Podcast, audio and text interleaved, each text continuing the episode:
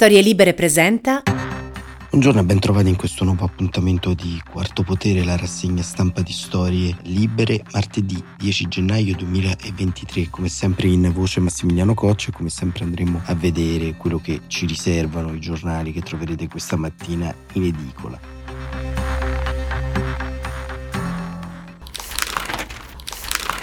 Mattina che si apre con una varietà di prime pagine il Corriere della Sera titola Aperture UE sui migranti e poi nel taglio centrale caso Orlandi in Vaticano riparte l'inchiesta e ancora la Repubblica la giustizia di Lula e nel taglio più sotto prezzi di diesel e benzina governo in panne e la stampa scontro sul caro benzina tutta colpa delle accise e nel taglio centrale il Papa verità su Emanuela e libero. Primo miracolo di Ratzinger Bergoglio dice cose di destra, Francesco attacca l'Unione Europea sui migranti e su aborto e famiglia fa il tradizionalista, oggi vede Giorgio Meloni. Il giornale Benzina giù i prezzi, il Fatto Quotidiano indagano sulla benzina, ma i colpevoli sono loro. Il tempo quotidiano della destra romana, il Papa vuole la verità e la verità, giornale invece diretto da Maurizio Belpietro apre su un tema caro insomma alla destra, i contatti tra ONG e migranti, esclusivo. Le carte del Tribunale di Trapani confermano i sospetti. Il PD punta sulla Cartabia e sul Colle per non cedere il controllo sui giudici, questo è il taglio centrale sempre della verità. E il messaggero PNRR intesa sulle modifiche. E ancora domani la repressione di Stato colpisce chi denuncia la crisi climatica. Il Sole 24 Ore invece si concentra sull'incontro tra Giorgia Meloni e Ursula von der Leyen. Meloni von der Leyen, strada aperta per modificare il PNRR e gli aiuti di Stato. E ancora il mattino follia ultra, la stretta del Viminale, l'abbiamo raccontato ieri. Poi nel taglio più basso patto Meloni von der Leyen e ancora il resto del Carlino risalgono gli stipendi, ma in Italia no e il dubbio Brasilia come Capitol Hill, democrazie sempre più fragili sotto l'attacco. Il manifesto torna sui fatti brasiliani, disordine e progresso è la prima pagina molto evocativa di quest'oggi. Il foglio apre anche qui sul Brasile con editoriale di Claudio Cerasa, la vera matrice brasiliana e avvenire democrazia da difendere, sempre riferito a quanto accaduto in queste ore in Brasile. E la notizia giornale ha già smontata la balla degli occupabili invece di aumentare i posti di lavoro diminuiscono e così il giornale di Aria Grillina racconta un po' il suo inizio di giornata. Ma abbiamo visto nei giorni scorsi soprattutto il tema che sta appassionando un po' il centrodestra, ovvero quello delle nomine del cosiddetto spoil system. Spoil system che è di fatto una prassi consolidata all'interno della nostra Repubblica, ovvero una volta che vince una maggioranza politica, il cosiddetto sottogoverno del paese, ovvero gli enti pubblici, le partecipate, le grandi aziende di Stato cambiano colore. Ed è una prassi insomma che avviene solitamente in modo così massiccio solo in Italia, all'estero c'è un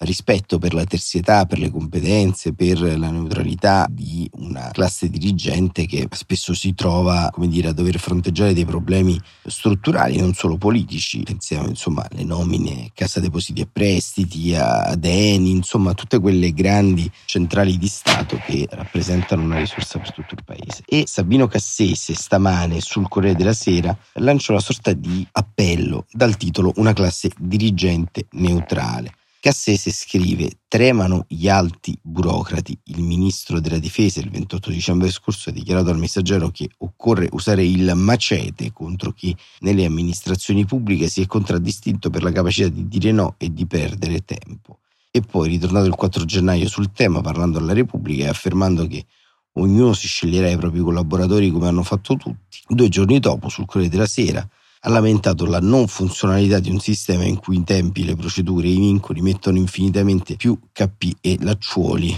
e rendono tutto più difficile per poter operare a ogni livello rispetto a qualsiasi altro paese moderno. Il Presidente del Consiglio, scrive Cassese, nella conferenza stampa di fine anno ha annunciato una forte riforma della legge Bassanini. Con gli alti burocrati tremano anche i livelli inferiori perché la precarietà scende per i rami e i cattivi esempi vengono imitati Molti hanno vissuto il passaggio dell'ultimo decennio del secolo scorso, quando le privatizzazioni hanno fatto cessare la lottizzazione delle banche pubbliche e del sistema delle partecipazioni statali e la fame di posti della politica si è rivolta alla pubblica amministrazione. Qui una moltiplicazione del sistema delle spoglie che come un virus si è diffuso e differenziato in altre parti del corpo amministrativo. Le norme che hanno introdotto il sistema definito delle spoglie risalgono all'ultimo decennio del secolo scorso, ma sono ora contenute in una legge di vent'anni fa, secondo la quale gli incarichi più alti delle amministrazioni, quelli di segretario generale, di capo dipartimento dei ministeri e quelli di direttore delle agenzie, incluse quelle fiscali, cessano decorsi 90 giorni dal voto sulla fiducia del governo. È stato così creato un automatismo la durata dell'incarico nominato simul stabunt simul cadent. Si tratta di una normativa utilizzata da tutti i governi degli ultimi trent'anni, ispirata dalla prima ondata di populismo in Italia e dall'idea che la burocrazia remasse contro la politica. È evidente che unità a governi con 18 mesi di vita media ha prodotto una forte instabilità amministrativa, basta sommare ai tre mesi di attesa quelli necessari per familiarizzarsi con i vecchi dossier per capire quanto poco tempo resta per la gestione. I governi avevano già in precedenza e continuano ad avere estesi poteri di nomina, ma solo alla scadenza dei titolari quando un alto amministratore lasciava il servizio per andare in pensione o per terminare della durata del mandato. Così si rinnovano i vertici degli enti pubblici, di alcune autorità amministrative indipendenti, delle società partecipate, i cui titolari normalmente hanno un mandato di durata triennale è poi aggiunto un istituto prima sconosciuto definito secondo l'uso americano, dove l'istituto è esistito fino al 1883, sistema delle spoglie. Di questo sistema, che impone una conferma o la nomina di un'altra persona alla caduta di mio governo, non c'era bisogno perché ogni ministro e i suoi collaboratori, che sceglie discrezionalmente, fanno parte di quello che si chiamava una volta gabinetto, ora ufficio in diretta collaborazione. I gabinetti, una volta di piccole dimensioni e con pochi poteri, sono ora aumentati di dimensioni ed hanno acquisito poteri di fatto prima inesistenti. Scrive Cassese che il sistema delle spoglie funzioni male, è sotto gli occhi di tutti. Se avesse funzionato non saremmo qui a lamentarci ogni giorno del malfunzionamento della pubblica amministrazione. La precarizzazione delle figure apicali produce un manipolo di transeunti, poiché le crisi dei governi sono frequenti, anche chi è confermato sta come d'inverno sugli alberi le foglie, ha un effetto indiretto, sotterraneo, sollecita a entrare nelle grazie delle forze politiche, crea un anomalo rapporto di fiducia, incide sull'imparzialità della pubblica amministrazione che è un principio costituzionale, annulla la separazione dei compiti tra politica che indica e controlla e amministrazione che gestisce separazione che fu introdotta nel 1993 crea un circolo vizioso per cui ogni parte politica, quando va al governo, porta, sia pure per un periodo ridotto, i suoi uomini con l'effetto di contribuire al dissesto amministrativo. Ecco, questo articolo di Cassese, che poi continua, abbastanza lungo, un editoriale oggi sul Corriere della Sera, ci restituisce la complessità non solo della materia relativa al sistema delle spoglie e dello spoil system, ma anche proprio al funzionamento dello Stato ed è importante in questa fase storica sottolinearlo, è importante in questa fase storica avere contezza di questo meccanismo, un meccanismo che ovviamente ha dalla sua una prassi politica utilizzata da tutti quanti i governi, ma che solamente adesso risulta essere in qualche modo più vincolante rispetto all'assenza di una classe dirigente che vediamo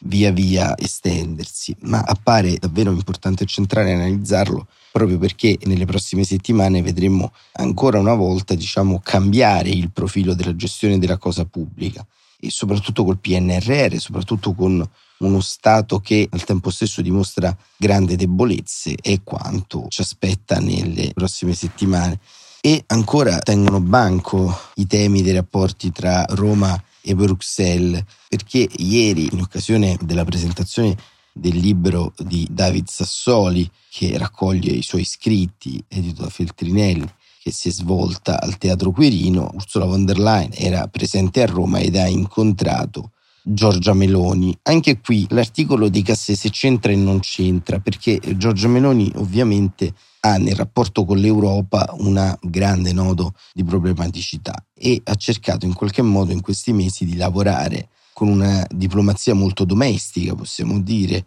nonostante abbia grandi diplomatici come Francesco Talò al suo interno, ha cercato in qualche modo di stondare pregiudizi e posizioni all'interno dell'Unione Europea. Andrea Bonanni oggi su Repubblica però ci racconta un po' quello che è avvenuto ieri tra Meloni e von der Leyen e titola Il grande freddo scrive Bonanni in prima, con richiamo a pagina 35 della Repubblica, un frettoloso colloquio di un'ora, una scarna nota di Palazzo Chigi, un tweet di poche righe da Bruxelles, quella che la Presidente della Commissione ha fatto ieri a Giorgia Meloni è stata niente più che una visita di cortesia, venuta a Roma per presentare un libro che raccoglie i discorsi del suo amico David Sassoli, vero europeista, scomparso un anno fa. Ursula von der Leyen non poteva evitare di salutare il capo del governo italiano. Lo ha fatto ma tra le due donne più potenti d'Europa c'è ben poco da dire e da ascoltare. L'Italia nel governo sovranista è uscita dal direttorio europeo franco-tedesco, dove era entrata grazie al prestigio personale di Draghi, a scarsissima voce in capitolo nelle decisioni che l'Unione Europea sarà chiamata a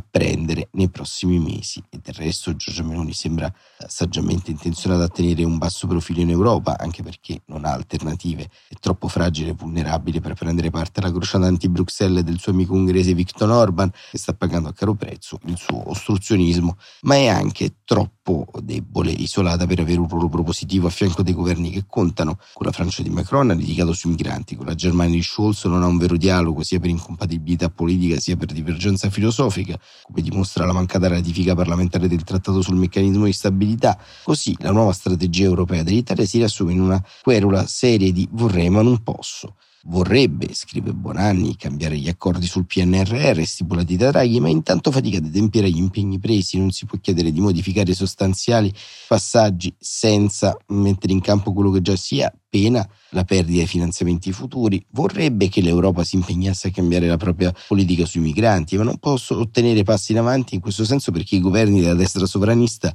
teoricamente suoi alleati, si mettono di traverso. Anche la presidenza di turno svedese, appena entrata in funzione, ha rinunciato a portare a termine la riforma degli accordi di Dublino nel corso del proprio semestre perché è condizionata dalla presenza di una maggioranza di governo a Stoccolma dell'estrema destra, al cui successo elettorale Meloni aveva pubblicamente brindato vorrebbe avere un ruolo internazionale riconosciuto nella crisi ucraina, ma non può permetterselo visto le profonde divergenze che su questo tema si registrano tra i partiti che siedono a Palazzo Chigi, anche sulla questione più scottante di questi mesi, cioè la risposta che l'Europa deve dare alla svolta protezionista impressa in America da Biden con l'Inflation Reduction Act, la posizione italiana risulta ambigua. Da una parte, per inclinazione politica e per interesse nazionale, il governo sovranista sarebbe favorevole ad una forte svolta protezionista anche in Europa, dall'altra teme di inimicarsi un'amministrazione americana con cui non ha un vero dialogo e teme ancora di più che una reazione coordinata dell'Europa finisca per togliere ulteriori margini di sovranità ai governi nazionali, rafforzando la leadership politica ed economica della Francia e della Germania. Dunque, ieri Ursula von der Leyen si è cortesemente sorbita le doglianze italiane sul PNRR, sui migranti, sulle debolezze della politica mediterranea dell'Unione Europea. Cortesemente, come si fa, scrive Bonanni, con certi parenti petulanti ma lontani, ha promesso di fare quello che potrà, cioè praticamente nulla. Lo sa lei, lo sa Giorgia Meloni, ma proprio come succede con i membri disfunzionali di una grande famiglia, nessuno ha interesse a dirlo apertamente. L'Italia continua a far finta di avere voce in capitolo a Bruxelles perché la nostra brusca perdita di influenza in Europa è al momento il più grave fallimento del governo Meloni e nei palazzi comunitari si continua a far finta che in Italia non sia successo nulla e che il governo Meloni sia una specie di continuazione del governo Draghi, perché riconoscere che in Europa esiste di nuovo un problema Italia, come ai tempi di Berlusconi, contribuirebbe a far esplodere un bubbone che nessuno per il momento ha voglia di toccare. E questo diciamo è davvero un ritratto, una fotografia del nostro stato dell'Unione, del nostro stato dell'arte e questo diciamo è un tema che è stato magistralmente riassunto da Bonanni anni in questo editoriale, editoriale che però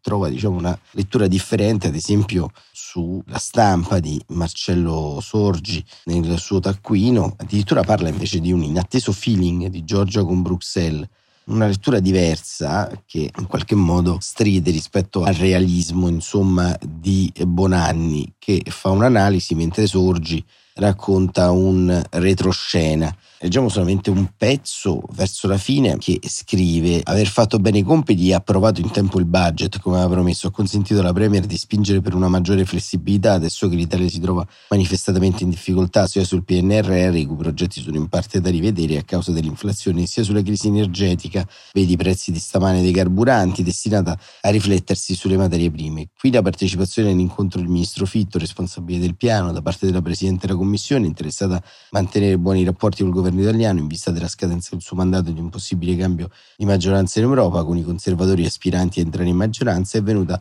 una presa d'atto, poi confermata in un tweet in cui si parlava anche di Ucraina, di impegni con la Nato, di migrazione, di competitività delle imprese e solidarietà con Lula per l'assalto alle istituzioni a Brasilia da parte degli ultras di Bolsonaro, argomento quest'ultimo che non avrà fatto piacere a Salvini, amico dell'ex presidente brasiliano, sconfitto estremamente silenzioso in queste ore in cui tutti i leader italiani sono intervenuti nello stesso senso. Ecco, diciamo che il taglio e l'analisi di Sorgi è retroscenista e forse un po' più ottimista, ma la vera percezione, insomma, che abbiamo dallo spoil system passando ai grandi impegni internazionali e arrivando appunto a quello che è stato l'incontro di ieri è che davvero il senso di prospettiva, il senso di progressione di questo governo non ci sia, che abbia già esaurito quella spinta data dalla vittoria, insomma, un governo di normalizzazione che però fa in qualche modo rimanere ferma eh, l'Italia, come se fosse una boa nel grande mare della politica. Questo diciamo è un grande problema per noi e per eh, tutto quanto il sistema politico europeo ma davvero staremo a vedere perché eh, ci sono tanti problemi all'orizzonte. Abbiamo raccontato del caro benzina, insomma, non c'è bisogno di dire nulla, anche magari mentre ascoltate questo podcast potete vedere che al di là della propaganda dei mesi in cui Meloni e Salvini erano all'opposizione, oggi fare un pieno di benzina mediamente costa un 15-20% in più. Perché? Perché un governo poco lungimirante non ha previsto un calmieramento delle accise che sarebbero ripartite dal 1 gennaio 2023. E questo diciamo è un tema davvero scottante per Giorgia Meloni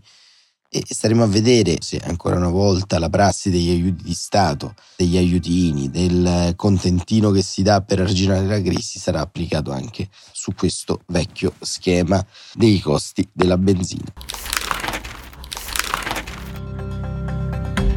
Per oggi, come sempre, Quarto Potere termina qui, ci risentiamo domani mattina, sempre alle 7.45. Grazie davvero per essere stati con noi e grazie per averci riaccolto così numerosi all'interno delle vostre giornate dopo le feste natalizie. Ho visto un meme qualche giorno fa che diceva non vedo l'ora che finiscano le vacanze così ricominciano i miei podcast preferiti. Dobbiamo dirvi davvero grazie per l'affetto quotidiano che manifestate a questa rassegna stampa stampa e a storie libere. Grazie davvero per essere stati con noi, buon proseguimento di giornata a tutte e a tutti.